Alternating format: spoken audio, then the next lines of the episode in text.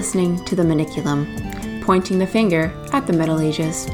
We bring you the choicest medieval nonsense, discuss and evaluate it, then pillage it for our own geeky purposes.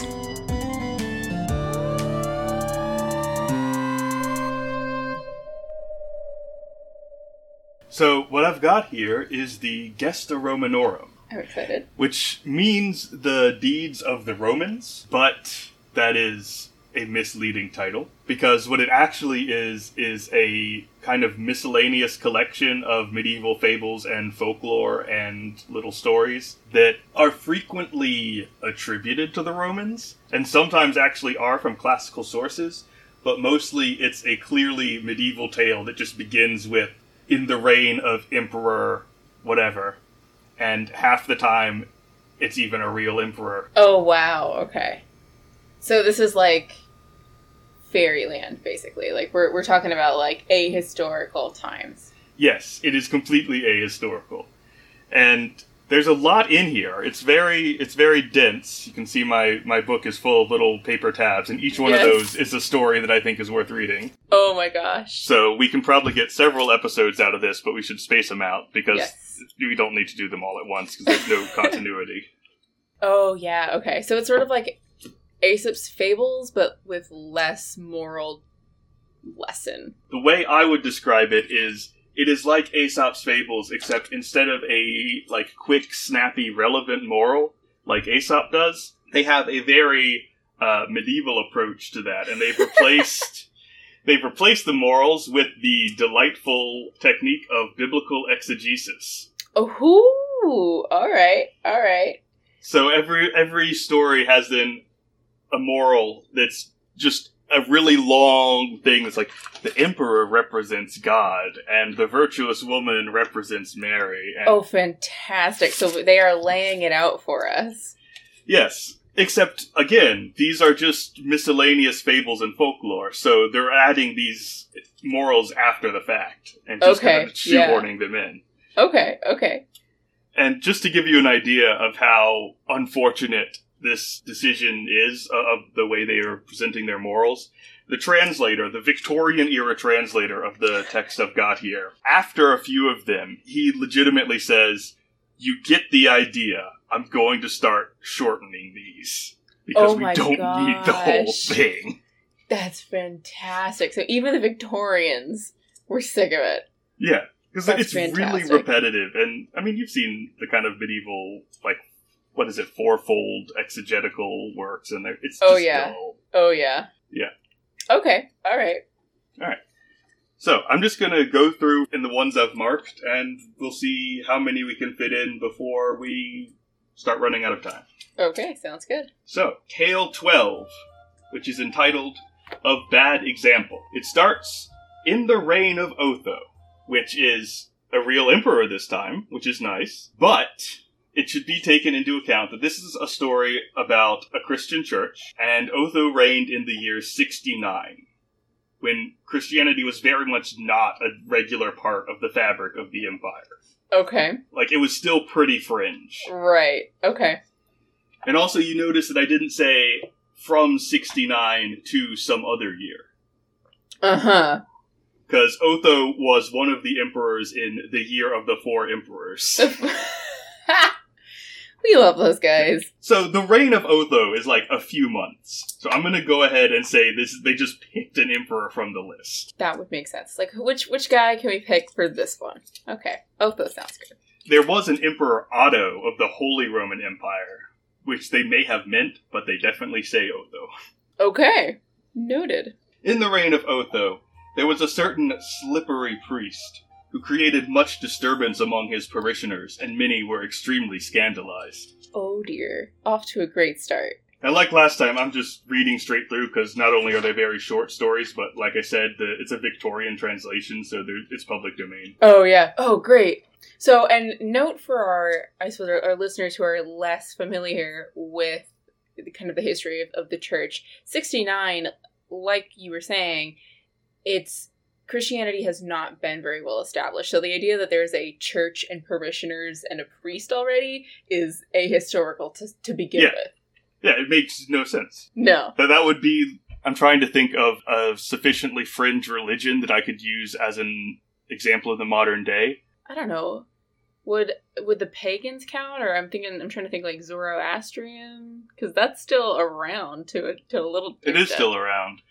Um, yeah, it would be like if like one chapter of a neo-pagan church was being written about like they were the main religion of the country. Yeah, yeah. One of them, the parishioners, in particular, always absented himself from mass when it fell to the to the slippery priest's turn to celebrate it. Now it happened on a festival day during the time of mass that as this person was walking alone through a meadow, a sudden thirst came upon him, insomuch that he was persuaded, unless present relief could be obtained, he should die. In this extremity, continuing his walk, he discovered a rivulet of the purest water, of which he copiously drank. But the more he drank, the more violent became his thirst. Surprised at so unusual an occurrence, he said to himself, I will find out the source of this rivulet, and there satisfy my thirst. So, drama, drama, drama. Uh, he's thirsty, and there's a stream. And there's a stream. You can really feel the, the 19th century translation kicking in. Oh yes, definitely. I sense some magic is afoot. As he proceeded, an old man of majestic appearance met him. Mm-hmm. One of these days, I'm going to make you do a spit take. At some point. At some point. You'll get there. The old man of majestic appearance said, My friend, where are you going? The other answered, I am oppressed by an excessive drought, surpassing even belief. I discovered a little stream of water and drank of it plentifully. But the more I drank, the more I thirsted. So I am endeavoring to find its source, that I may drink there, and if it be possible, deliver myself from the torment. The old man pointed with his finger. There, said he, is the spring head of the rivulet. But tell me, mine honest friend, why are you not at church, and with other good Christians celebrating Mass? Oh yes. the man answered, Truly, master. I don't know why he's master all of a sudden. You just met this guy. Like, is his appearance that majestic? Well, he's he, yeah, he's, he's he's like a wizard, I suppose. Like you come upon this gloriously dressed man, he just he deserves the honor. One of the things that I think is recurring here that I picked up kind of under the influence of uh, Richard Firth Green's work on fairy tales. Future Mac here. The book that Past Mac is failing to appropriately cite is titled Elf Queens and Holy Friars. He did get the author right. It is Richard Firth Green. Thank you. Okay, yeah. Is that a lot of these stories were clearly originally about encounters with the Fae, but that's that's verboten now, and so Oh, right, so it got written over. Yeah, and so uh, either they're replaced with mortals who just happen to know stuff, or if they're so overtly magical that they can't avoid it, they just replace all the all the times fairies are mentioned with demons. Oh, that would work. That's clever. Yeah. But it means that we have unusual things like a group of demons living in a beautiful house by a lake in a later story. And it's like that's that's not a thing demons do. That's no, a thing that's fairies that's do. the Fae. Mm-hmm. Mm-hmm. But anyway, this old man, who is definitely just an old man now, I suppose. yeah, just like Odin's an old man in all the Norse sagas. Yes. Hint, hint, wink, wink. But he says the, the stream starts over there, and the man explains that he's not at Mass because their priest leads such an execrable life that I think it utterly impossible he should celebrate it, i.e., Mass, so as to please God. To which the old man returned Suppose what you say is true. Observe this fountain, from which so much excellent water issues, and from which you have so lately drunk.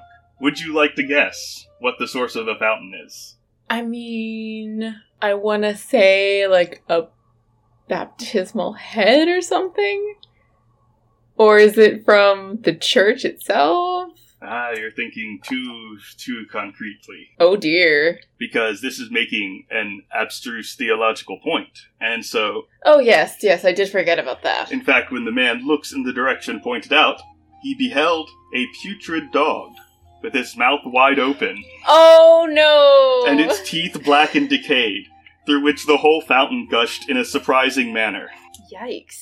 So, either an ill or a dead dog. It's not clear what putrid means in this context. It's right. just ejecting a fountain from its mouth. Oof. The man regarded the stream with great terror and confusion of mind, which seems appropriate. Mm-hmm. Ardently desirous of quenching his thirst, but apprehensive of poison from the fetid and loathsome carcass. Okay, so it is a, a corpse. Mm-hmm. with which to all appearance the water was imbued. Be not afraid, said the old man, regarding his repugnance, because thou hast already drank of the rivulet. Drink again, it will not harm thee. I mean, in for a penny, in for a pound. Encouraged by these assurances, and impelled by the intensity of his thirst, maybe I've just lived a privileged life, but I don't think I've ever been so thirsty that I would drink from a corpse's mouth. Yeah, no, nope, never, never been that thirsty. But he partook of it once more, and instantly recovered from the drought. Oh, master, cried he, never man drank of such delicious water. The old man answered, See now, as this water, gushing through the mouth of a putrid dog, is neither polluted nor loses aught of its natural taste or color, so is the celebration of Mass by a worthless minister. Oh wow! And therefore, though the vices of such men may displease and disgust, yet should you not forsake the duties of which they are the appointed organ. oh no. So get your butt to church is what he's Yes. saying. Saying these words, the old man disappeared, and what the other had seen he communicated to his neighbors, and ever after punctually attended Mass. He brought this unstable and transitory life to a good end, and passed from that which is corruptible to inherit incorruption. Which may our Lord Jesus Christ, the Son of Mary, grant to all. Then it ends.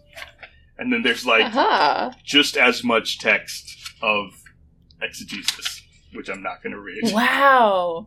It's th- and the original has all that exegesis. Yeah, Wow. It's not that difficult to understand. No. Presumably Did someone is this it seems like it would be like a school drill. Yeah. To write out the exegesis. it could be. My like theory on this is that some of these like probably this one are actually written by clergymen or particularly devout people for the purpose of communicating some theological point. Mm-hmm. But like I said, not all of them are. Some of them are clearly just stories people tell. Okay. Yeah. And so every one of them has to have whoever compiled all these explaining what you're supposed to take from them in case you get the wrong idea. wow. Also, something that a lot of them have is this attitude of you have to respect the church. You do not question the church. You do not question the clergy. Mm-hmm. Mm-hmm. Don't don't ask questions. Don't It's a very Catholic attitude. don't do anything heterodox. Yep. And so, like, the Mhm. whole point of this is even if your priest is super sketchy, he's still your priest, and you still go and hear his mass, and you don't avoid him. Yeah, yeah. Wow.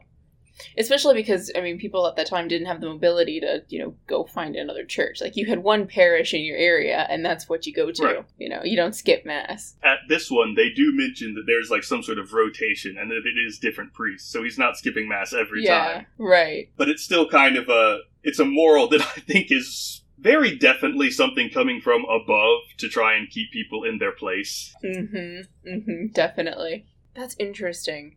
A putrid dog. Yes. Just so you get like kind of uh, a sense of the biblical things, I'm just going to start at some random point in the exegesis and read a few sentences. And as in a dog, there are four excellent qualities described in the following couplet, and then there's a Latin couplet, but the translation is In a dog, there are four things a medicinal tongue, a distinguishing nose, an unshaken love, and unremitting watchfulness. So priests, who would be useful in their station, ought diligently to cultivate these four properties. First, that their tongue possess the power of a physician in healing the sick at heart and probing the wounds of sin, being careful at the same time that too rough a treatment does not exacerbate rather than cure, for it is the nature of dogs to lick the body's wounds. Secondly, as a dog by keenness of scent distinguishes a fox from a hare, so a priest, by the quickness of his perception and auricular disclosures, should discover what portion of them appertains to the cunning of the fox, that is, to heretical and sophistical perverseness.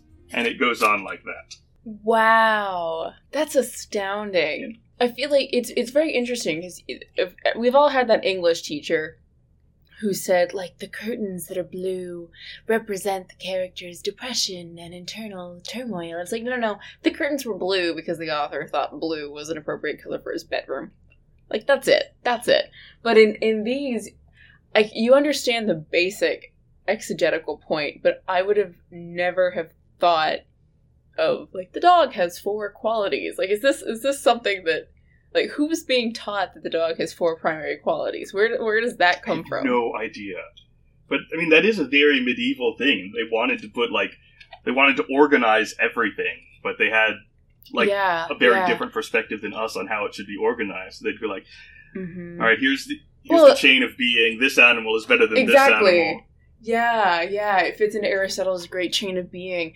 And even then, I mean, that went all the way through into the 18th century, that sort of organizing and taxonomy, and that's where we get, you know, our modern day scientific taxonomy. But it was interesting to me as I was going through, what was I reading? Oh, it was for one of my papers this term, but it was about bestiaries and how those were organized and how oh it was for beowulf obviously and how bestiaries are organized and how when you categorized a monster their physical also represented something moral Yep. about them. So everything about you represents something physical and moral. So the way i mean that's why the way you dressed was important or the way you carried yourself was important. And like even later on maybe even through the victorian period it was like oh well if a woman puts you know, a, a false mole on her cheek in this position, or if she puts it on the other side of her lip, it represents whether she's single or it represents, yeah, there's like, there's a whole language to that. Um, sort of like how you wear a, a claddagh ring Mhm. in Ireland, if you're familiar with that. If you have it on one hand versus the other, if it's facing out, you're single. If it's turned around, you're engaged or married. It's, I mean, it's the same thing, but with makeup. And so that comes from the medieval taxonomy and medieval moral i guess it's a moral taxonomy Yeah, of you know how to classify every living creature Yeah. that's so interesting bestiaries are also something I was thinking of there because I I remember the first time I read a medieval bestiary, I finding it really trippy. That it would, it would always go like, "So this is what an eagle is, and here's what an eagle means." mm-hmm mm-hmm Can it not just be a Exactly. No it can never be just be a bird. I mean if it flies over that's like it's divination in its most basic sense. It's like oh if it's going this direction or if it's going towards the storm cloud you're in for a bad time you know? Oh man. Okay on to our next strange exegetical fairy tale. And it looks like I've put a little paper tab on the very next tale, which is tale 13 of Inordinate Ooh. Love. Oh my A certain emperor, they ran out of names, I guess. you know there's a bunch of them You know, one of them, one of them. It doesn't One matter. It doesn't matter. You just have to know Romans. romans A certain emperor was strongly attached to a beautiful wife. In the first year of their marriage, she was delivered of a son, upon whom she doted with extravagant fondness. When the child had completed its third year, the king died, for whose death great lamentation was made throughout the whole kingdom. The queen bewailed him bitterly, and after his remains were deposited in the royal sepulchre, took up her residence in another part of the country, accompanied by her son. So far, so wholesome. mm-hmm mm-hmm That stops now. Yes.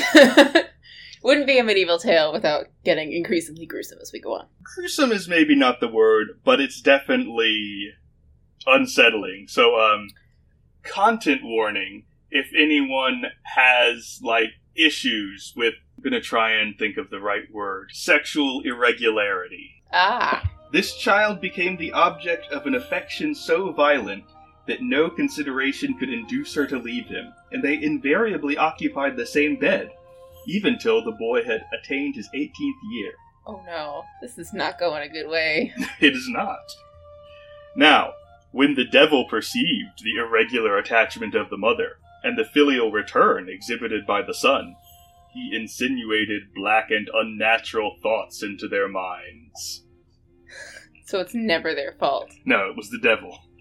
It was the devil. and from time to time repeating his detestable solicitation. This is why I love uh, the Victorian translations because it has phrases Very like dramatic. Uh, repeating his detestable solicitations, finally overthrew them. The queen became pregnant, and the unhappy son filled with the deepest horror, and writhing beneath the most intolerable agony, quitted the kingdom, and never was heard from again. In due time, the queen was delivered of a lovely female, whom her eyes no sooner beheld than. And then we have this little parenthetical Mark! Ye who dream that one dereliction from virtue may be tried with impunity, mark! Just to hammer the point a little bit harder. Also, I like the use of the term mark because it sounds like we're yelling at someone named Mark rather than Mark, saying pay yeah. attention. Mm-hmm. Mm-hmm. so, Mark, you know what you did. Yes. Desperate at the remembrance of her fearful crime, and apprehensive of detection, she snatched up a knife that lay beside her. And again, content warning. I think you can figure out what content I'm warning you about. Feel free to skip Mhm. ahead a bit.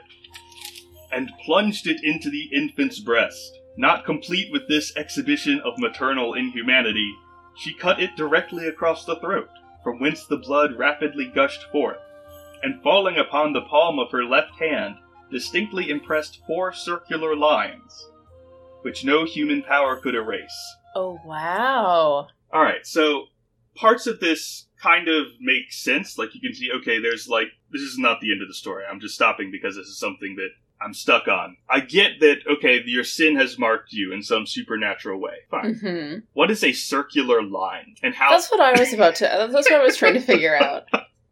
Like, I guess instead of like circles of blood on her palm, it's like it's like the outline of a circle. Like it's just the line that's in a circular shape. That's. Like you Yeah. know, like the Olympic rings. You know, except you got four of them. I guess that must be what they mean, because I can't think of any other interpretation, that's just a weird But- phrase. Are they interlocking? Is it like chains?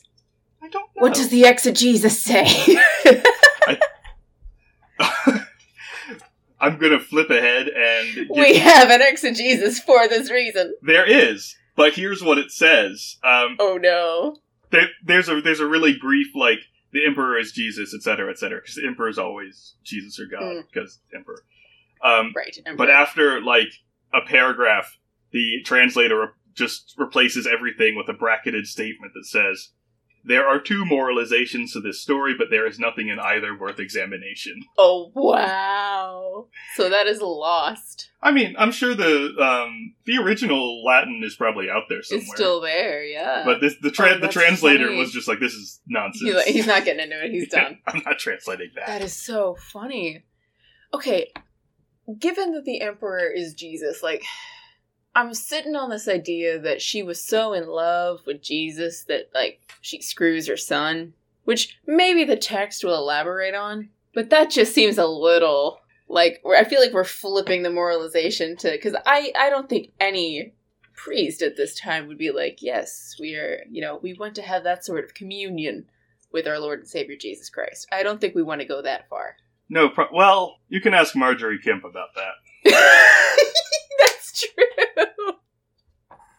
Oh no. Oh my. But back to the narrative. Back to the narrative. Terrified, not less at the singular consequence of her guilt than at the guilt itself, she carefully concealed this awful and mysterious evidence and dedicated herself for life to the service of the Blessed Virgin. Yet, though penitent for what she had done, and regularly every fifteenth morning duly confessed, she scrupulously avoided any disclosure relating to that horrid transaction. She distributed alms with the most unbounded liberality, and the people, experiencing her kindness and benevolence, evinced towards her the greatest respect and love. It happened on a certain night, as her confessor knelt at his devotions, repeating five times aloud the Ave Maria, that the Blessed Virgin herself appeared to him and said, I am the Virgin Mary, which I guess is helpful because maybe she's not immediately recognizable. Good to introduce yourself, even if you are a supernatural apparition. Mm-hmm. Mm-hmm. Very true. And I have an important communication to make to thee. The confessor, Does that does the text actually say that?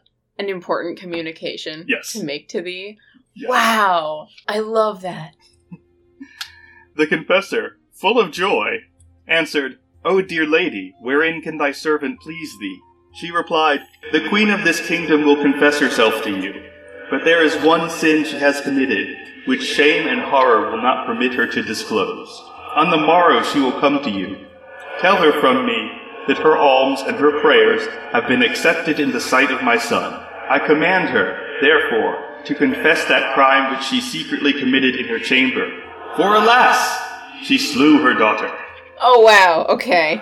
I have entreated for her, and her sin is forgiven, if she will confess it. Oh, that's interesting that they make that they do make the moral point that you have to confess it for in order because Mary Mary can help you out, but unless you're the one initiating it, it's not going to happen. I've always kind of wondered about that. Like, you have to talk to a priest, and then the priest supposedly talks to the god or the saints or whoever. Like, there I has to be a mean- chain there. Because, and this is. I take the Protestant side on this, so I can't really argue for this point myself, given that I don't need I don't think you need a priest to to have that. Like it's supposed to be a like a direct line as far as I'm concerned. But uh, you know, you can entreat the priest, you can entreat Mary, I guess if you if you're a little bit nervous about speaking to the big man yourself. Yeah, I, I, I get the idea. Like, I'm not religious whatsoever, so I have no, like, theological dog in this hunt. But uh, I get the idea of, like, I want to talk to a saint who will then talk to God. I'm like, okay, fine. Maybe that's more comfortable for you. That makes sense. Yeah, that yeah. you have someone who's lower down in the hierarchy and maybe more interested in your specific situation.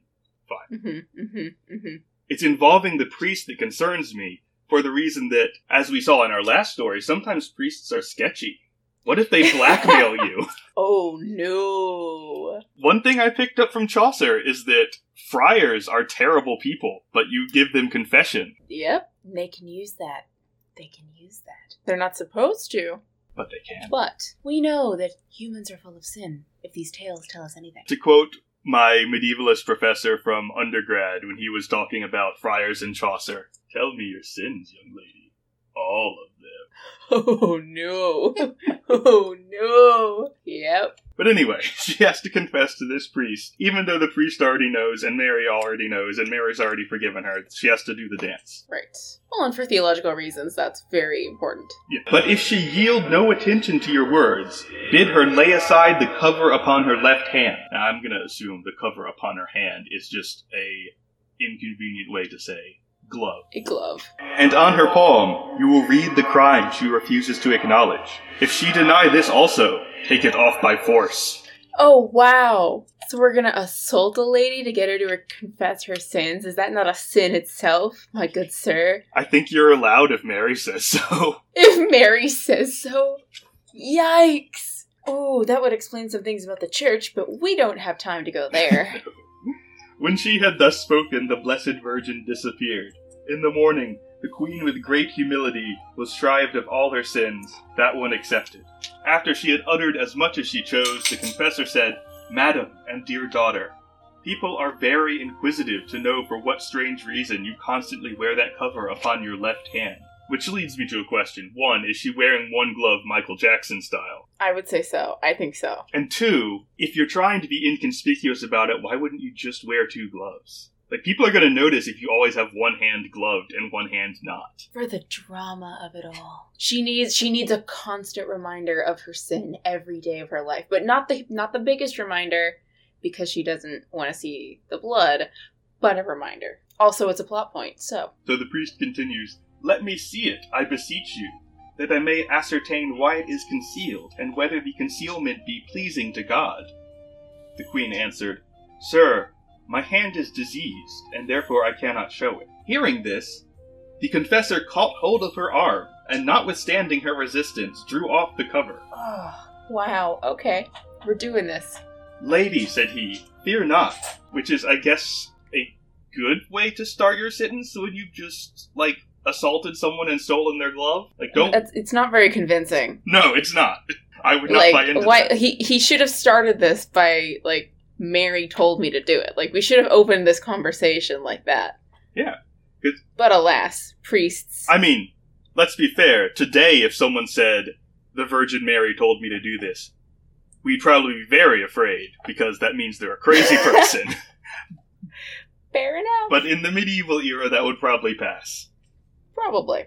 Probably. Fear not, The Blessed Virgin Mary loves you, and it is she who hath commanded me to do this. When the hand was uncovered, there appeared four circles of blood. In the first circle, there were four letters in the form of a C. In the second, four D's. In the third, four M's. And in the fourth, four R's. Upon the outward edge of the circles, in the manner of a seal, a blood colored writing was distinguishable, containing the legend beneath. First, of the letter C, which was interpreted, and I'm going to try and do the Latin, but my accent's probably terrible. Casu kekedisti carne kekata, blinded by the flesh thou, har- thou hast fallen. The letter D, demoni dedisti dona donata, the gifts that were bestowed upon thee thou hast given to the devil. The letter M, Wow. Monstrat manifeste manus maculata, the stain upon thy hand discovers thee. The letter R, recadet rubigo regina rogata. When the queen is interrogated, the red marks will vanish. Oh, wow. Okay. They get some points for alliteration there. That's astounding. This is another thing that comes up a lot is that there are like people write acronyms on stuff all through these tales, and sometimes there's an explanation provided, but most of the time people just have to guess. So this is one of the more helpful acronyms. Okay. All right. Interesting. So she's got like this whole devil sigil on her hand, Yeah. basically. Yeah, basically explaining You like killed a kid. Yeah, you, you committed sins of the flesh. Uh, the devil is is benefiting. This stain is to make it so you can't hide it. And when the queen is asked about it, the stain will go away. Right. Like so, she has an instruction manual, but Yeah. apparently she never looked at it. Oh. See, this is why this is why confession is so cleansing. You can get rid of that, you know, sigil on your hand that has been plaguing you for the past 14 years. we all have that problem. Yeah. You know, go get it checked out by your local priest. That's true. That is the official uh, stance of this podcast. If you have mysterious bloody sigils on your hand, do talk to your local priest. Yes. Yes. Medical advice. That we as medievalists are trained to give, might I Yes. And then, for a sleeping draft. Hemlock and Deadly Nightshade. That'll do it. That'll take care of you right quick. Mhm. Anyway, the lady beholding this fell at the confessor's feet, and with many tears meekly related her dreadful offences. Then, being entirely and truly penitent, she was absolved, and a very few days afterwards slept in the Lord. Her death was long lamented by the whole state. And that's the story. Oh wow. There is a lot to unpack there. There is. Oh Do you my want to give it a gosh. shot? Well, I mean, I don't know if I'm gonna get the. I mean, the moral. The moral of the story here is, I suppose, first off, don't sleep with your kids. Second off, don't kill your kids. Even if they're the offspring of an incestuous union. Yes. Third off, if you do happen to sleep with your kid and then kill your other kid, don't hide the sigil that comes of it. You know, like And there said. will be a sigil. There will be a sigil. we know this. It is your instruction manual, you know? So take note, take note of that. I'm I'm impressed that in this story she actually goes through with killing the little girl. Yeah, that was unsettling. Because you do find, you know, there's ancient Greek plays and, there, and there's this sort of folklore history of incestuous relationships between mother and son. We've seen this before, but typically there is some there is something that stops a parent from killing their child in those stories. Like we, I mean, even in the, the stories of the founding of Rome, or in the Greek myths where Uranus is, you know, swallowing his children, like something stops him from killing all the kids. But this one, she's just nope. She just goes through with it. I kept waiting for someone to to to stop her, but she just straight up did it. Yeah, that is unusual. Um, I don't know what to say about it. That's weird. I would say that it's typical that it is a daughter that she kills. That is a good point. hmm There, there is a lot of uh, internalized misogyny in uh, medieval everything. Yeah, yeah. Well, even in historical accounts, you know, a son is historically more valuable than a daughter. See, I was going to make a comparison to the Volsungs, but that was a son, and also she did it on purpose. Yeah, that's true. That's true. Interesting. So there's that element of it. And then we don't know what happens to the son. He just straight up vanishes. yeah. The story just says I mean, he was never heard from again. Wow. He's like a sitcom character that the writers got tired. Yeah, he just disappears. All right, all right. I. It's also very interesting, and of course, we've established that this entire thing is ahistorical. But you would think there would be more of a record about this happening in the Roman Empire, but they also didn't have confession established at that point. So They might have in the later Roman Empire. I'm not sure. the later with uh, with with Augustine, that was pretty well established. But that was that was like fairly late. That wasn't. Yeah. We're not talking like sixty nine like in the last one. No. This one does specifically avoid saying which emperor this is. That's true. That's true. And then once once the Roman Empire in its wholeness got split up and you get the tetrarchies and you start getting Byzantine, do you think that's a question? Do you think that they counted the Byzantine Empire as Roman? I know that for some time they did because Yeah. we've got texts from ambassadors to the Byzantine Empire refer to them as the Romans. The And the Romans. Byzantines certainly called themselves the Romans. The Romans, yeah. Well, you want to keep that, you know, pedigree going. And a podcast I listened to about Roman history, uh, shout out to Totalus Rankium, Woohoo. definitely is very specific that the Byzantines are the Romans. There is continuity. yes. There's question as to whether the Holy Roman Empire is the Romans, but it's Yeah, it's not yeah. it's not as cut and dry as Voltaire would have you. we love our man Voltaire. All right. All right, I think we might have time for one more. Yes, sounds good. Tale 18 of Venial Sin. Ooh. A certain soldier called Julian unwittingly killed his parents. Okay, starting out with a strong plot hook. Yes. Left, right, boom. 4. being of noble birth, and addicted, as youth frequently is. oh my gosh. Do you want to is like guess? a- this, this is like a Tinder profile. It's like, you know, just establishing out like everything you need to know except for I'm a sorry. narrative. What kinds of Tinder profiles are you seeing? I, I killed my parents and I- I'm addicted. It's a medieval Tinder profile. You know, you start off with the most exciting thing about yourself and you go through it. I actually don't know. I've never used Tinder before, clearly. Okay, it's it's it's his psych eval. It's his psych eval. That's a better analogy. We'll go with that. that does make sense. Okay, keep going. So what Kill he's addicted what he's addicted to is the sports of the field. I was going for like drink or something, but no, he's addicted to sports. Okay, so he's a football jock. Yeah, he's some kind of adrenaline junkie. Okay, okay. Or, since, as we're going to see uh, by the sports of the field, they mostly mean hunting. Maybe he just likes Ah. killing things. Okay, okay. This is a great psyche eval. So far, you know, we've got violence, we've got, you know, killing animals. All right, we can see a trend here. I mean, not that I'm saying there's anything wrong with hunting, especially if you're doing it for food. But if Mhm. you're addicted to hunting, I have questions about your psychological state. Yes, very true. Hunt sustainably, people. Yes. a stag, which he hotly pursued, suddenly turned around and addressed him. Your man's tripping, but okay. Maybe he is addicted to something else. yeah. Thou who pursuest me so fiercely shalt be the destruction of thy parents. Okay. So apparently, this is before he's killed his parents. All right. These words greatly alarmed Julian, as they would. See, is it the words or is it the fact that the deer is talking? I feel like it's the second one. That would be the more alarming. Because I'd be ready to say, like, look, dear, you don't know what you're talking about. Yeah, you know, I love my parents. We're good. But I would be concerned if a deer started talking to me no matter what it said. Exactly. Fear not, I am the Virgin Mary. Perhaps. Exactly. That Is that- that, would that- be extra concerning. That would. That would. Is that heretical to compare a deer to the Virgin Mary? I have no idea. I mean, the Virgin Mary could show up in any form she wanted, presumably, Yeah. right? I'm sure she could be a stag if she wanted. I suppose. Catholic listeners, if you have any advice on this, ask your local priest. We'd love to hear back. And then wash the sigil off your hands. Yes, also that.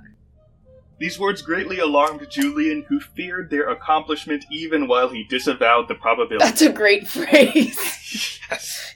Feared the accomplishment even as he disavowed the probability. So I guess at the same time he's going, you don't know what you're talking about, dear. But also in the also, back of his head. what if? Yeah, yeah. I mean, talking deer, maybe they're prophets. Who knows? Who knows? I don't know from talking deer. Nope. Leaving, therefore, his amusement, he went privately into a distant country. Go to Cancun. like, okay, what I'm getting from this is you have this guy who's who's pretty privileged. He likes his hunting. He's tripping. A deer talks to him, and he's like, "I need, I need a vacation." So he goes to Cancun. That's what I'm getting from this. To be fair, if a deer talks to you, going on vacation to Cancun probably isn't the worst decision. Yeah, like you're stressed out. A deer started talking to you. You need a little, you know, TLC. Reasonable reaction. So he went into a distant country, possibly Cancun's in Mexico, right? I have no idea. We'll we'll say, um, I don't know, the Scilly's. That's a nice little island. Nice little island chain. I've never heard of it. By it's off the coast of Britain, I think. Good sailing country. All right. Anyway, while he's in uh, islands off the coast of Britain, why not? He enrolled himself in the bands of a certain chieftain. His conduct, as well in war as in peace, merited so highly from the prince he served that he created him a knight and gave him the widow of a castellan in marriage, with her castle as a dowry. Good gig. All this while, the parents of Julian bewailed the departure of their son. Presumably, he didn't tell them anything. He just left. He just left. One way ticket. Let's go. and diligently sought for him in all places. You know, you check the closet, you check the basement. You check the local bar. Did he fall behind the couch? Yes. Good questions there. At length, they arrived at the castle, and in Julian's absence were introduced to his wife, who asked them what they were. It definitely says what and not who, so I, don't mean, know what that's the, about. It, it's the same word in the Latin, isn't it? I mean, it's quique quod. I don't know, it's been a long time since I've taken a Latin class. Should be quique quod. This, that, or, well, that's L.A. Alealala, but should be quique quod. Maybe they just mistranslated it, or it was in a weird case. I'll or maybe out. maybe what does in what nationality they were. I just think it would be interesting to answer the door and say, What are you? yeah, that would be that would throw me for a loop.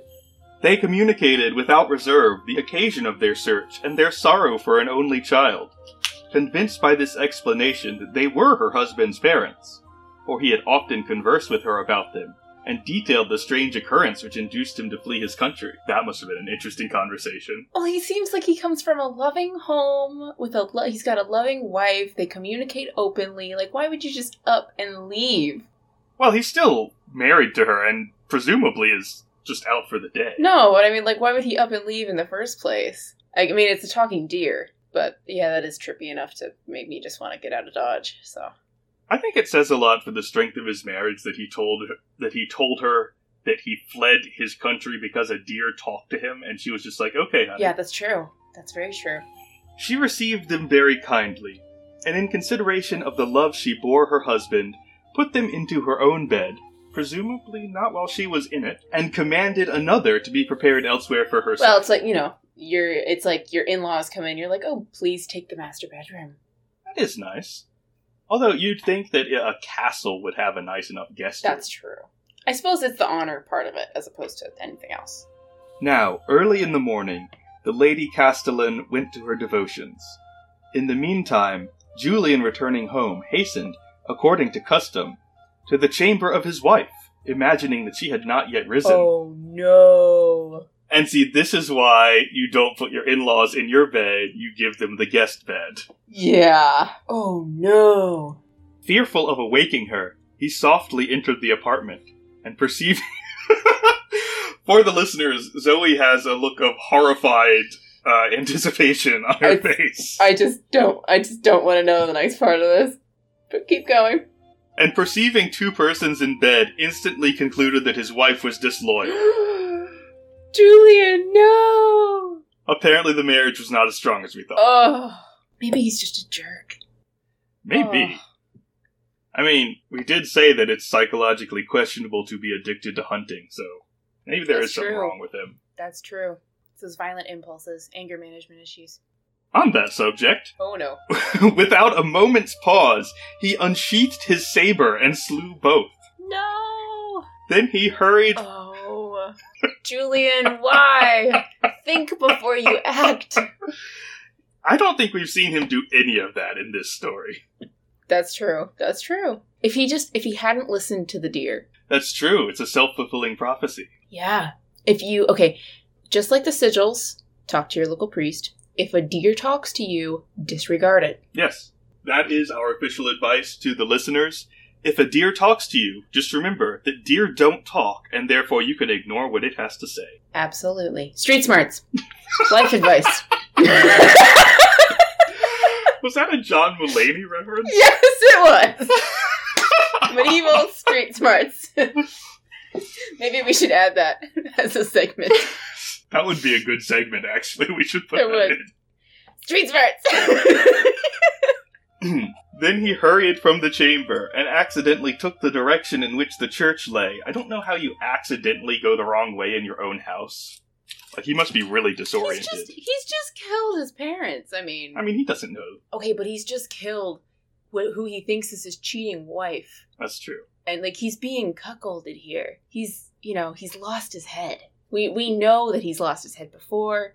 He's got this issue. What I find weird is that he doesn't even, like, pull back the covers at least to see, like, who was my wife cheating with. Yeah, like is it you know it, it's got to be a small neighborhood. He must have suspected someone. Where was it? Ah, he accidentally took the direction in which the church lay, and by which his wife had proceeded not long before. On the threshold of the sacred building, he distinguished her, and struck with the utmost amazement, inquired whom they were that had taken possession of his bed. Oh. Hey babe. Uh question for you. Kind of made a mess of the uh, upstairs bedroom. Oh no. I'm gonna be honest and say it's probably a good move to not say why he's asking because he's thinking, hey, I thought I just killed you. You. Could you fill me in on why you're alive and in church right now? Oh, I mean, oh, in church. She replied that they were his parents, who, after long and wearisome search in pursuit of him, arrived at his castle the last evening. This intelligence was as a thunderbolt to Julian, and Oh, unable to contain himself.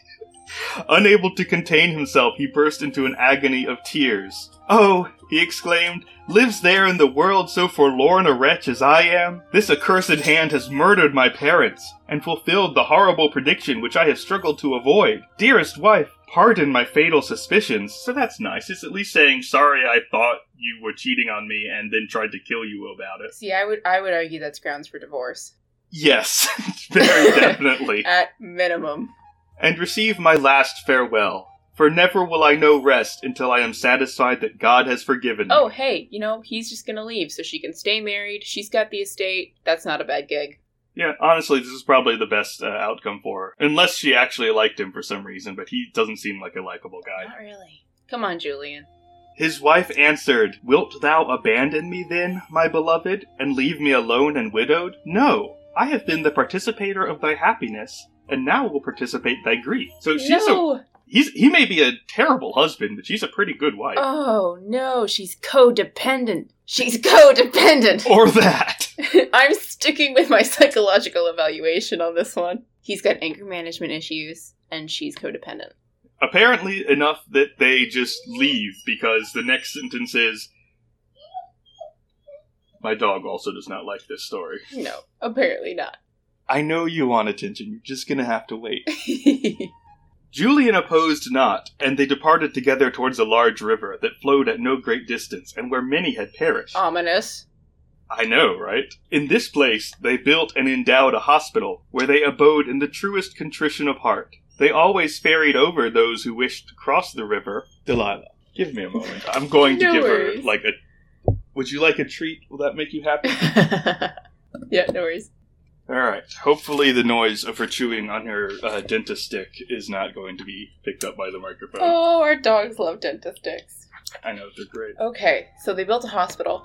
Yes, they always ferried over those who wished to cross the river, and received great numbers of poor people within the place. Many years glided by, and at last, on a very cold night, about the mid hour, I guess that's what we would call midnight, Or the half hour. But I think it's midnight. Anyway, keep going. As Julian slept, overpowered with fatigue, a lamentable voice seemed to call his name and beg him in dolorous accents. I like that phrase. Mm-hmm. To take the speaker across the river. He instantly got up and found a man covered with the leprosy, perishing for very cold. He brought him into the house and lighted a fire to warm him.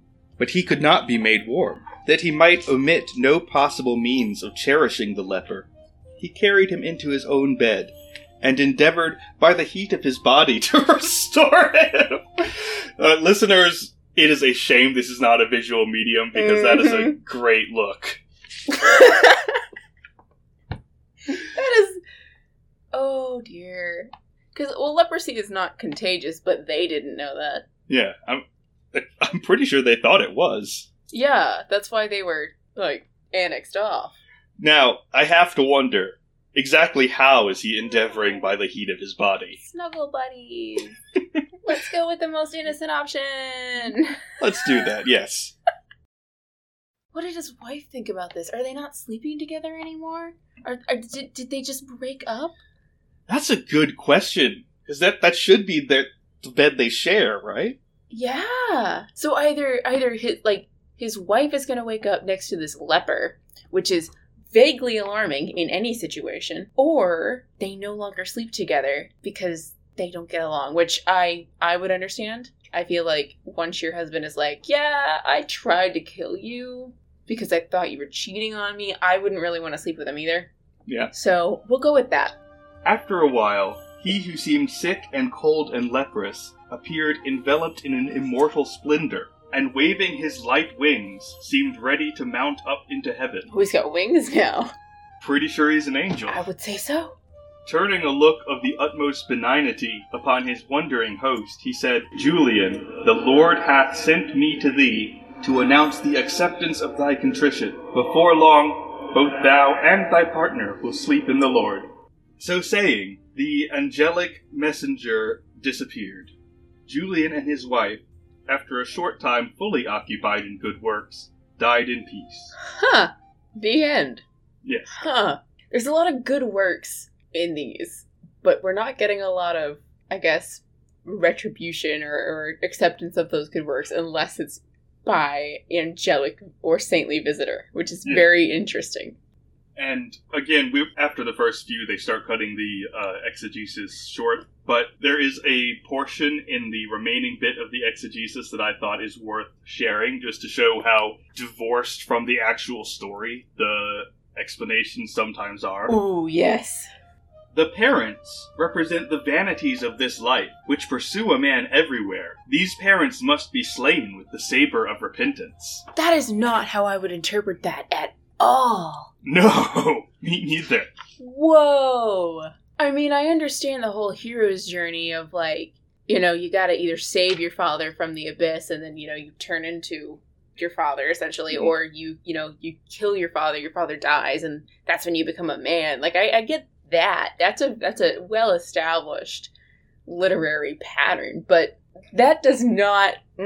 I think they're reaching on this one. They are, I'm sure. Also, this one has an end note which tells us that this is a story borrowed from Caxton's Golden Legend. Future Mac here with the clarification. Caxton is the publisher of the Golden Legend and not the author. I'm not sure why the scholar who wrote this note decided to refer to it as Caxton's Golden Legend, but there you are. And the metrical lives of the saint. Oh. Hence, Julian, or Saint Julian, was called Hospitator. Oh my gosh. So, this guy was canonized, which presumably makes more sense if you read a different account of his life. I was gonna say because he doesn't seem to have really done all that much great. I mean, he did establish a hospital, and he did like that bit of saintliness. I understand, but I feel like that's more the canonization part, and the uh the folktale part of it is more or less the talking deer and the killing your parents and oh dear. So, huh? I'm just I'm taking in this story. This is this is an interesting convoluted one. hmm Do you have any thoughts on it? his parents and his wife are the symbols of virtue in in this story. They seem to be much more virtuous than he is. Mm-hmm.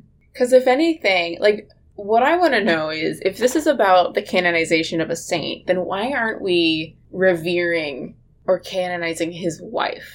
Yeah. Because his wife is like, let's give let's give you the bed. I'm going to forgive my husband. I'm gonna set up this hospital with him. I'm not going to abandon him after, you know, he did try and just kill me. So why, like, we don't even have her. Name? No, we don't. I was just, I was just gonna say, not only does she not get canonization, she doesn't even get a name. But she's Wow. clearly the better person. Yeah, even even by Catholic standards. Oh wow, that's interesting.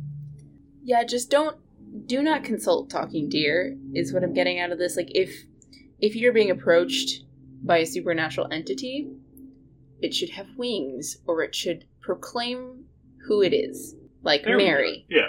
If the supernatural entity doesn't introduce itself, then don't listen to it.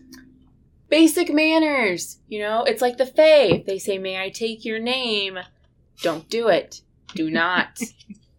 they will take it, and you will never be free. Offer them a name that is not your actual I assume name. this is a hard won lesson from your year in Ireland. Oh, yes. never underestimate the Fae. There are old woods, old forests. Also, Iceland. You know, Iceland has has passed legislation to protect the elves. So, you know, just be aware. Be aware. The supernatural is not dead. It is not relegated to these stories. but in any case, you now have three examples of what to do just in case you either come upon a terrible thirst. Do not drink the putrid dog water. Although I think that story wanted you to. I think it did, but I I don't know. I don't know. Take that one as you will, dear listeners. I would I would probably not drink the putrid dog water regardless. Although that's not true. I've I have had glacial water, so I probably would drink the putrid dog water. I feel like those are not the same unless there's something about glaciers that I don't know. It depends. If you go hiking and you generally know where the glacial runoff is coming from, you're fine. But we do have a lot of mines. So occasionally you can get mine runoff, which has a lot of crap in the water that you don't want, Mhm. but you can generally taste it. So, but it did look like pure water coming from the putrid dog. So, maybe do drink the putrid dog water. That's that's one. Or, you know, what's the the what's our second lesson? Don't kill your kids. But also, if you do happen to find weird sigils on your body, first off, that's your fault. Own it. Own it. The first step to getting better is to admit when you're wrong and confess and confide in your local priest. And then our third lesson is don't listen to talking deer. Yes. We've established this one. I, I think to go with that one also for the third story is if you find people in your bed, check who they are before you kill them. yes. Also a very good idea. You should always know who you're killing. yes. That's a good good thing to know. And don't be addicted to sports. Yes, yes. just in general. If you have anger management issues, maybe address that early on in your life so you don't end up talking to a deer. The deer will not help you. I love that this is my field. I love that I get to do this. Life advice, you know, street smarts. I feel like that's why a lot of people end up in medievalism, just because we get to talk about weird crap all the time. I think so. Maybe is maybe the Gesta Romanorum itself is just street smarts. The whole thing is just street smarts. Brought to you by the Gesta Romanorum. We've got everything we need there. Okay, Do you want to go to the um, end segments? we should. Yes. What say you? It's just come to mind that the magnificent man in the first story in Tale 12, Mhm. he didn't proclaim who he was, He didn't. but the angel the angel did in our third story and Mary did in the second one. That's one of the reasons I think that uh, the story was originally about an encounter with a fairy. The Fae. Cuz the deer doesn't really proclaim who he is either, and I'm betting you it's not an actual deer. No, I don't think they have the anatomical Capacity? capability to speak. Ooh. I'd probably go with fear not. when the the priest has just assaulted the queen and he just go he's just straight up fear not mary told me to do it That is a pretty good one. I'm not sure there's a better one. No, I think I'm gonna have to just leave it at fear not. That's fear not that's clearly the best bit. oh man okay All Altobrast. best death best death There are a lot of deaths, but I don't think any of them are worth noting. Because the only one that's in any way unnatural is the people getting killed by a saber in their sleep. yeah that's the only real bad one otherwise it's just you know they were sleeping in the lord which is a turn of phrase that you can throw into your next cocktail party I mean, we could say the queen's daughter, but I wouldn't say that's a best anything. That's just gruesome. That's the most violent death. I'd go with I'm gonna go with that because she actually does it, which is impressive to me. And the story spends, I think, uh, perhaps too much time describing it. Yeah, that's valid. That cleric was evidently pretty bored. Yes. Or had anger management issues like Julian did. Well, I think a lot of these are spent some time in the oral tradition before, so we should expect to see the same kind of. Um, Repetition. I was going to say the same kind of approaches to violence as in the Grimm brothers. Oh yeah, also that. Definitely true. Okay. Bestiary. We've got a couple magical creatures in this one. Do we? Well, we've got the talking deer. Oh, that's true. He counts. He does. And I think the putrid dog also counts. Okay. Because that is clearly, that is not just any dog. He's got black teeth and Yeah. he's gushing out magical water. Yeah, that is not a normal thing dogs do. Yes. So even if it's like a very, very dead dog, it's still supernatural. Yeah, I kind of like the idea of a monster that just looks like a really ill cared for dog that is just happens to also be a fountain. Mangy dog, who's also a fountain. I like it. There we go. We can use that later in our, our D&D thing. Yes, which is the next one. Oh, it is! Oh, yay!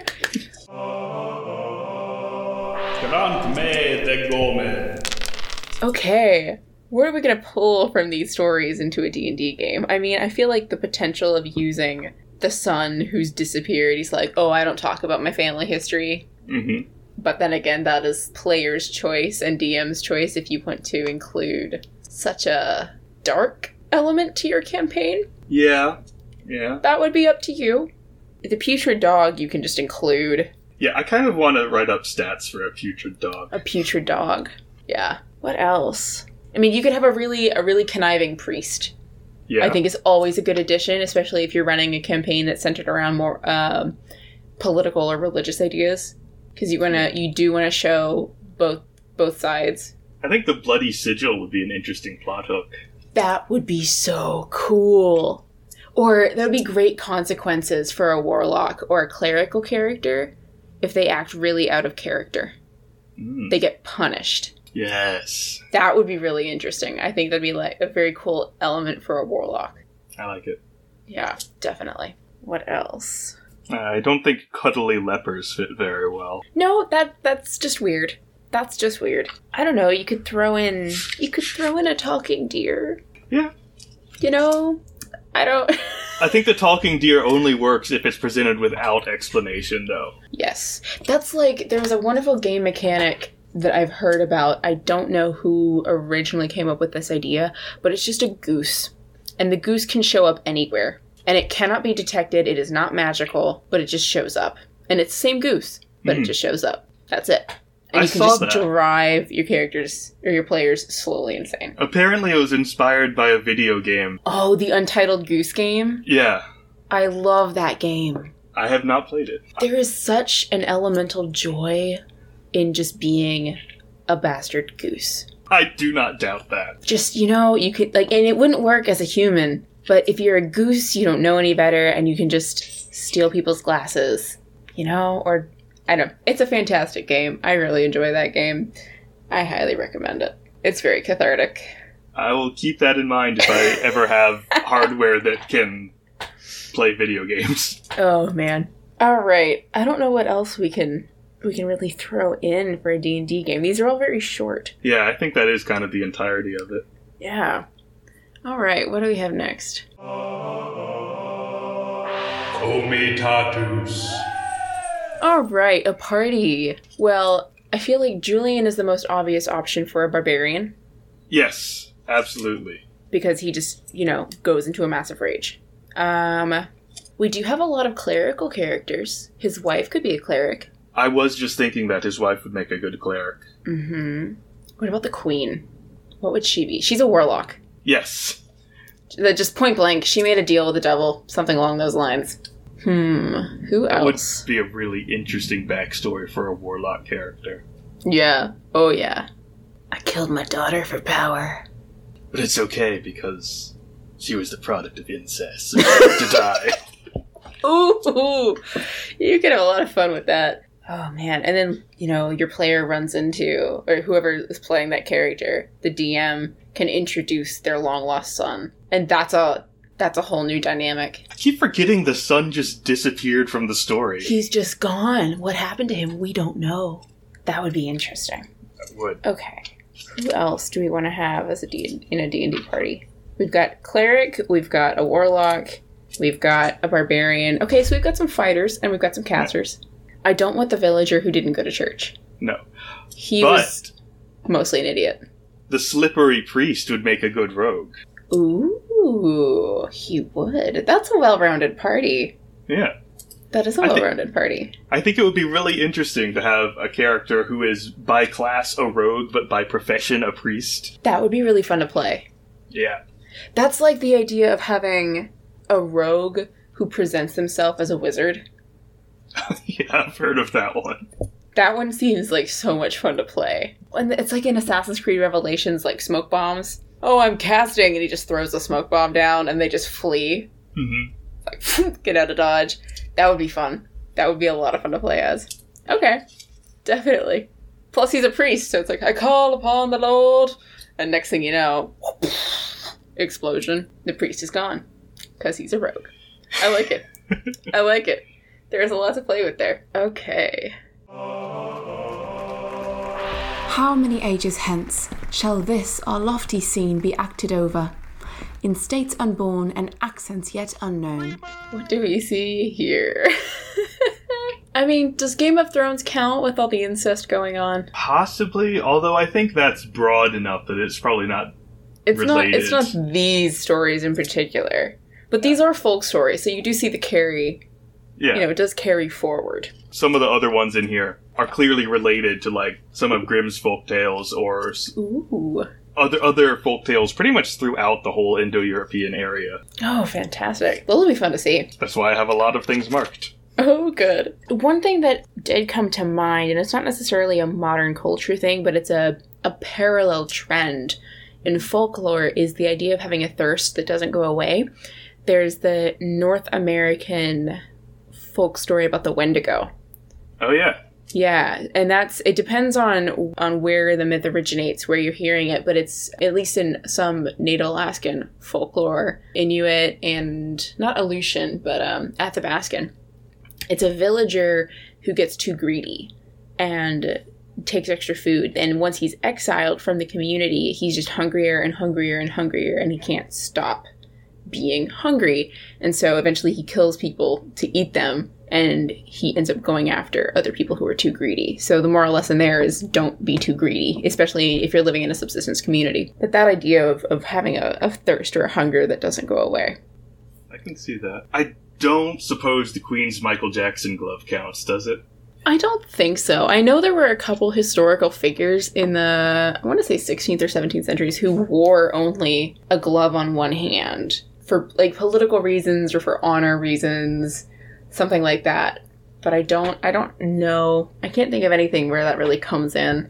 The first thing I thought of was the six fingered man from Princess Bride, but that doesn't count. He was just a six fingered man. Yeah. I I was also thinking of the Princess Bride when the Virgin Mary appeared to the uh, priest because I really wanted her to say, "Fear not, I am the Virgin Mary. You killed my father." Prepare to die. that would have been something. Yeah, I don't think that's that's more Michael's area of expertise as opposed to Mary's. Yeah. You know, you've been smoted, smitten, Smitten. smote, to smite. It's Oh, a dear. smite, smote, have smitten. Have smitten. That's what it is. All right. The Dungeon Master's Dictionary. What was that one phrase that you liked? I'm trying Dolor- to find dolorous It. accent. Yes, the dolorous accent. A dolorous accent. That's a good one. I also liked the uh, the descriptions of the devil. trying to find the line. The devil perceived the irregular attachment of the mother and insinuated black and unnatural thoughts into their minds, and from time to time repeating his detestable solicitations, finally overthrew them. Detestable solicitations. That is that is a phrase. Also, announcing that you're saying something important by yelling Mark is pretty great. Yes, town criers can do that. Mark. This is highly recommended if one of your players is called Mark. That would be fantastic. Yes, as, as opposed to hey ye, hey ye.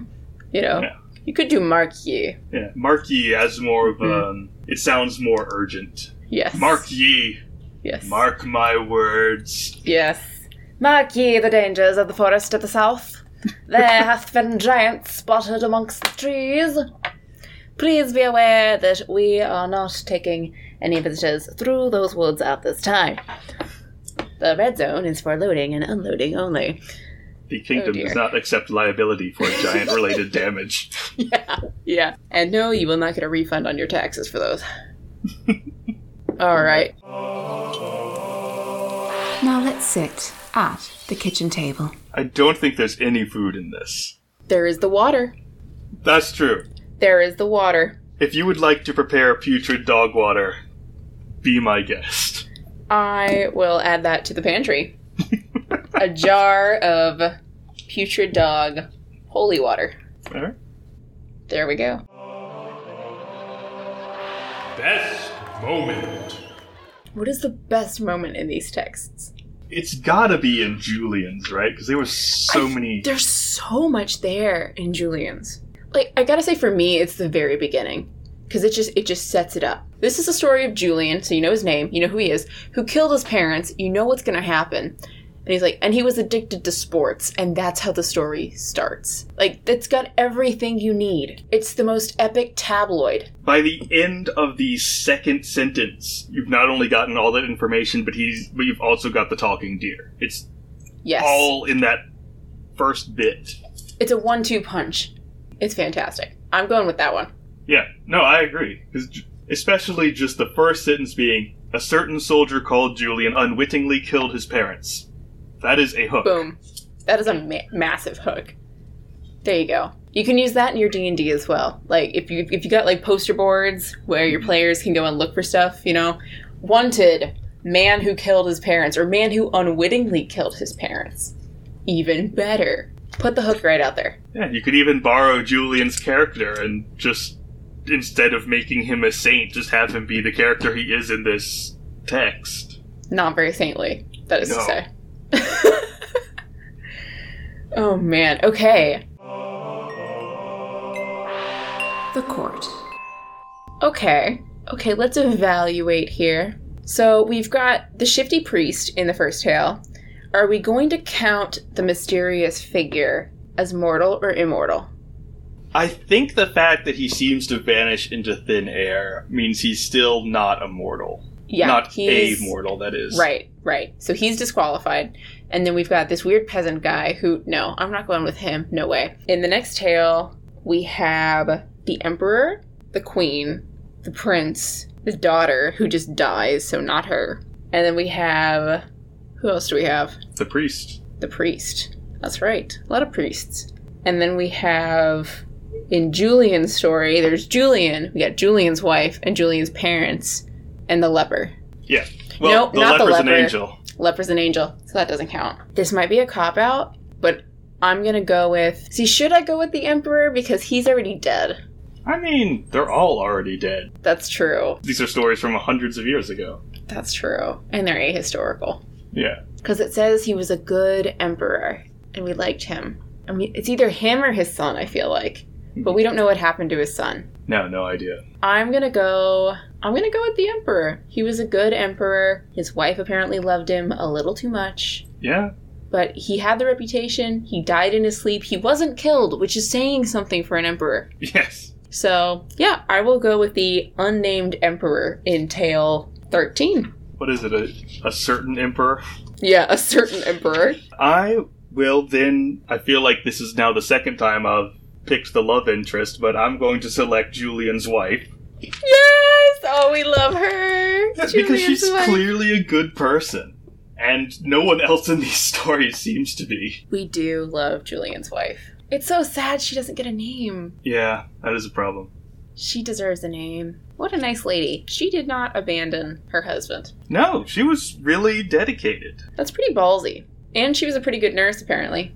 Uh, yeah, I guess she must have been. They ran a least- hospital for so yeah. long. Or at least a good administrator. And apparently she didn't mind when her husband brought a leper into their bed.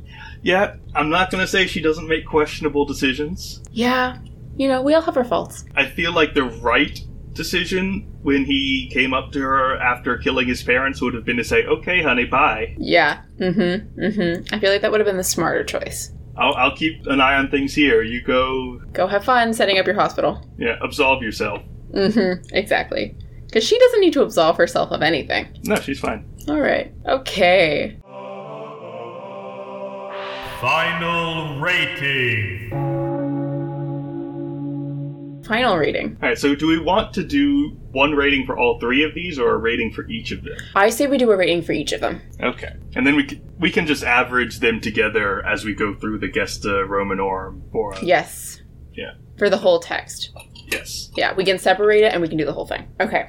So, tale number 12. A bad example. I think this one falls short. I agree. I think this is like, I mean, the putrid dog is interesting. The mysterious stranger bumps it up, but they are really hitting the moral nail on the head so far that it goes through the bench that they're sitting on.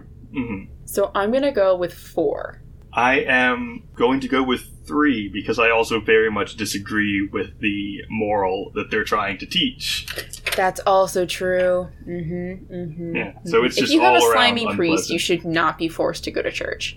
No, No. and No. when you're, I feel like regardless of what kind of congregation you're part of, if your priest is not someone who's like trustworthy or morally upstanding, you should be able to say, "Hey, this is bull. I'm going somewhere else." Yes, absolutely. Or better yet, you should be in an environment in a church community or a spiritual community where you can say that it's bull And chase out the slippery priest. exactly. Speak your mind, people. Speak the truth. All right. Tale 13 of Inordinate Love.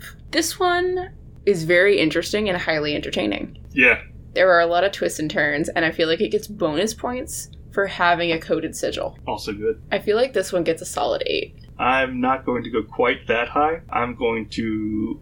I was going to say six, but you know, you're right, it is interesting, so I'll go for a seven. There we go. I like the Bloody Sigil, and it is not afraid of going into weird places. Yeah, yeah, it's always throwing you for a loop, this story. Okay, and tale 18. What is this one? A venial sin? Yeah, I'm honestly not sure what that. I don't know. Let's Google this one. A scholar's toolbook includes Google, denoting a sin that is not regarded as depriving the soul of divine grace. Oh, it's So it's, it's cardinal versus venial. yeah. We both should have known that. yes, we absolutely should have. oh dear. All right, so it's just not a mortal sin Yes. or a cardinal or a sin. cardinal sin. Yeah. Okay. All right. A venial sin. I'm not sure why this is about venial sin. I, I assume that's somewhere in the exegesis that got cut short. Can you? Can hang on. What is? What are the cardinal sins? I'm pretty sure murder's one of them. I of was them. gonna is say- the thing. What are the cardinal sins? It's the seven deadly sins, right? Oh, That's that's what it. That's what Google says. Oh dear, I'm getting the anime. That is not what I was looking for. there's oh, there, the Catholic Church apparently has a list of mortal and venial sins. Ooh, straight to the source. Let's go. Three conditions are necessary for mortal sin to exist. Ooh, okay. First, a grave matter, meaning it has to be something serious. Yes. Second, full knowledge. You have to know that what you're doing or planning is evil. Oh. And three, deliberate consent. You must freely choose to commit the act or plan to do it. So that presupposes this story then presupposes that killing your wife and and whoever she's cheating with is okay. Yeah, that's really the only way to read that because the only one you could argue is not fulfilled is whether it's done with Full full, knowledge. knowledge. But he thought he was killing two people. He just thought they were a different two people. Ooh. So does that mean patricide and matricide are not okay, but killing your cheating wife is? That's what this is arguing. That's the only way I can read that. That's the only Oh, way I can make that fit as a venial sin. No. Bad news bears. We do not like this. No, I disagree strongly. Strong disagree. Points are down on this one now. Oh no. But it is highly entertaining. yes. I'm bothered by the fact that we don't have her name, which is pretty typical. I know, but it still bugs me. And then, to be fair, it does get extra points for the one-two punch at the front because you get everything Yeah. you need. So I'm gonna say this is a solid. Oh, the, see, but the venial sin brought it down. Six point five. It's a six point five. I'm going to, I think for the fir- for maybe the first time, I'm going to go higher than you and give it a full seven. Ooh, okay. Because so the reason I'm going to give it that extra that extra half point and make it a seven is I just like the uh, leper snuggle buddy. Yes. Okay, that is that is pretty sweet. Yep, I agree with that. It's not gay if he's an angel. That's true. Angels don't have a gender. Exactly. That's what I was going to say. I may not belong to any actual religious organization, but I'm pretty sure angels do not have a gender. They don't. As far as I ca- as far as I know theologically, Because why would they? they don't really need one. Yeah. The seraphim don't. I mean, Gabriel, but Gabriel is pretty pretty well defined as a guy. But is Yeah, that but is I- that canon or is that Milton? I feel like even if it is can will you chill? Even if it is canon, it's more that people in this uh, very in, in the very gender based ancient human societies would see him and go like that's a guy That's true. and and just interpret him thusly. That's true. Whether or not he actually the only thing that I will assume about Gabriel is that he has fantastic hair. yeah, he should have fantastic hair. I think that's pretty. I don't know. To me, I just think of Gabriel and I'm like, the guy's got fantastic hair. But I don't know. Maybe maybe this is a weird presupposition from like the early days when I did go to Catholic school. I don't know. Maybe it's iconography I've seen over over my life, but I feel like Gabriel has fantastic hair. Eh, I always just picture uh, angels as being like the one in Dogma. Oh. I always think the flaming wheels are very interesting. You know, like the flaming wheels and eyes, and there's wings. I'm like, I don't know how I would even. Nope. That That's, pretty cool. That's why you fall on your face. That is why you fall on your face when you see an angel. But I don't know. There's just something charming about uh, picturing them as a mildly annoyed Alan Rickman. Oh no, now I'm just picturing a mildly annoyed Alan Rickman snuggle buddy with Julian. Yeah, This just like, is, yeah, just doing my job. humans, am I right? oh man. Well, in any case, I suppose angels do make good snuggle buddies. I don't know how the wings would work. Would, I guess they would have to be the big spoon. yeah. Otherwise, the wings would get in the way. So that's another uh, piece of advice to our listeners. If you're snuggling with an angel, let them be the big spoon. Street smarts. Unless they're a flaming wheel, in which case don't snuggle with an angel. Probably not. In that case, fall on your face and pray to God. Sound advice. Okay. well, we've covered it, haven't we? Yeah, I think what we've got left is the leech's corner. Leech's corner. Okay. Welcome to the Leech's Corner. So this is back to uh, chapter one of book one, and this is one of several rem- remedies for broken head.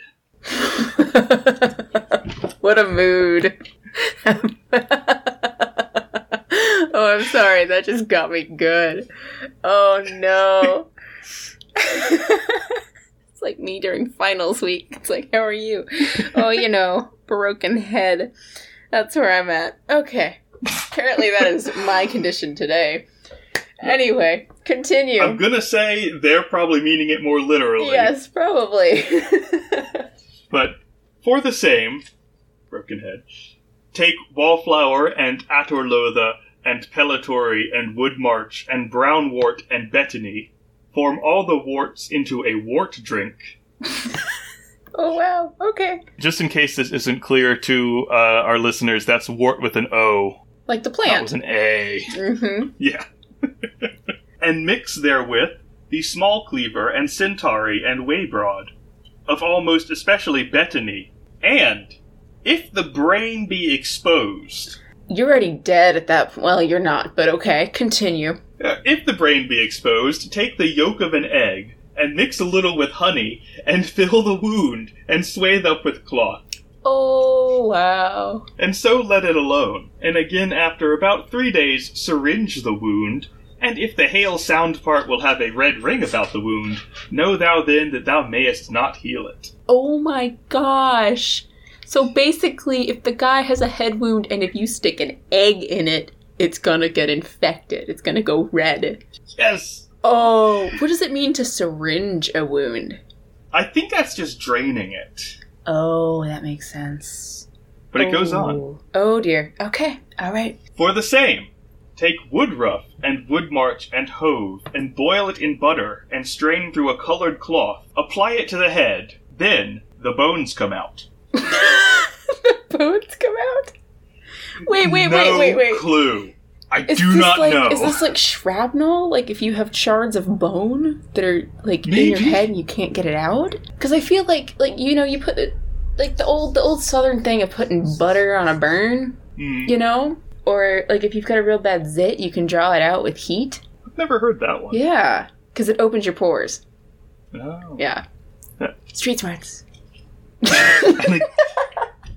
Again, this is kind of a mix of like parts of it. You're like, wait, I know that I know what you're doing there. That makes sense. Mhm. Like saying if there's a red ring, uh, you're not going to be able to heal it because that's a sign of infection. Yeah, And also, honey does have antibacterial properties, Right. so putting it on a wound is kind of medieval Neosporin. Well, there's there's also if you and I I've learned this from my grandmother who was a nurse during World War II. No, not World War II. Um, Korea and Vietnam. If you crack an egg, there's a lining on the inside of it which Mhm. acts as a second skin. So if you have a cut, you can actually put that over the cut and it will Oh. work. But I don't know what an egg yolk or an egg white is going to do. I feel like there would be some medicinal property Mm-hmm. there. Like I like my gut is telling me, yeah, that would make sense cuz you know, girls do that for like hair masks. You know, you use an egg and honey and you put it all in a hair mask and your hair is silkier. But I don't know if that has a medicinal property. I didn't even know there was such a thing as a hair mask. the world of femininity and hair care that I'm not very adept at, but I do know that. My concern about the uh, antibacterial properties of honey is that I'm not sure if it works when you're putting it directly on someone's brain. Yeah, yeah. I mean, doesn't the brain not feel things anyway? Like you can you can do brain surgery on a patient who's awake because they can't they can't feel anything. I've heard that. I do not have any medical anythings, so I don't know. So the only thing that would hurt is if you're, you know, what's what's the word when they would like screw into somebody's brain? Trepanation? Yeah. If you're trip-panning someone, then that would hurt. But I mean, if you're just pouring egg in someone's brain, it's, you know, just whisk it around, bake a cake. Oh no. oh dear. That's like what the ancient Egyptians did with mummies. You know, they would like stick a fork up somebody's nose and whisk it around and Yeah. pour it out. Yeah. Oh. Another concern is they figured out that you're supposed to cover it in cloth. Good call. Yeah. How long did that take? And how many ants got into someone's brain before they realized they had to cover up the honey? Oh no. No. Oh. And does cloth keep them out well enough? Oh. I don't. Oh. I would be worried about, like, lice and. Oh. Or ticks. Ugh. Just think about the bugs you could have in open wounds back then. Yeah. Ugh. Oh. Small tip. I do actually know about this one. Uh, the Vikings apparently would make really, really strong onion broth soup. And they would give it to warriors who had real bad wounds. And if you could smell the onion from the wound, you knew they weren't going to make it because they had internal bleeding. That's really clever. Yeah. So I like it. hot take there. you know, real strong onion or garlic, I suppose, soup. Mm. So that would work.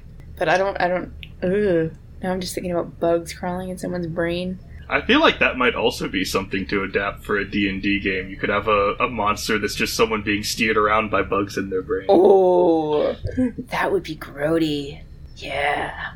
That's like some Underdark level right there.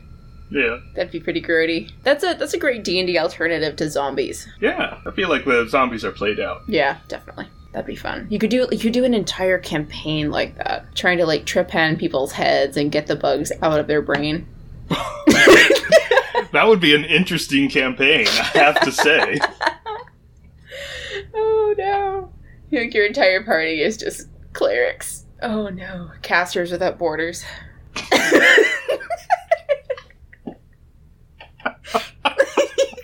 without borders, you know? Oh, oh dear. Just some more ideas. Just some more ideas.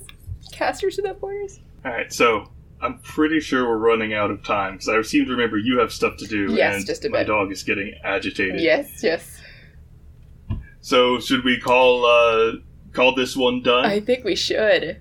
It's pretty good. Oh my gosh, these are fantastic stories. This is like the best idea that I've, like we've ever had. This is great. I'm so glad we're doing this. Okay. And listeners, uh, we'll see you next time with whatever Zoe is bringing Yes. us, which I'm sure will be a delight Oh, because yes. she's doing that uh, steepling thing with her fingers right now. Oh yes. What is it? Maniacal? Maniacally? Yes. Clearly, I am the mastermind. You're doing something maniacally. oh dear. Well, hopefully, it should be some more Irish stories. Those are always good. So, all right. We'll see you next time. Bye.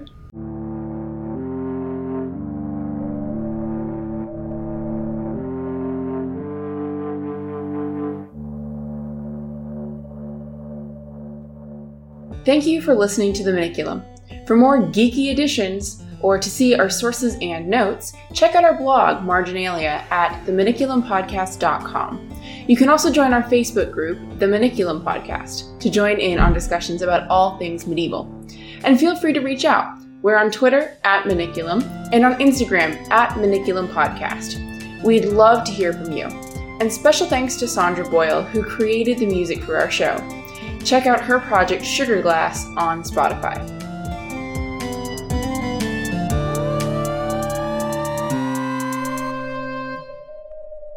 Because what I'm doing is I'm living at my coach's house, but yeah, I didn't. seems uh, above board. Yeah.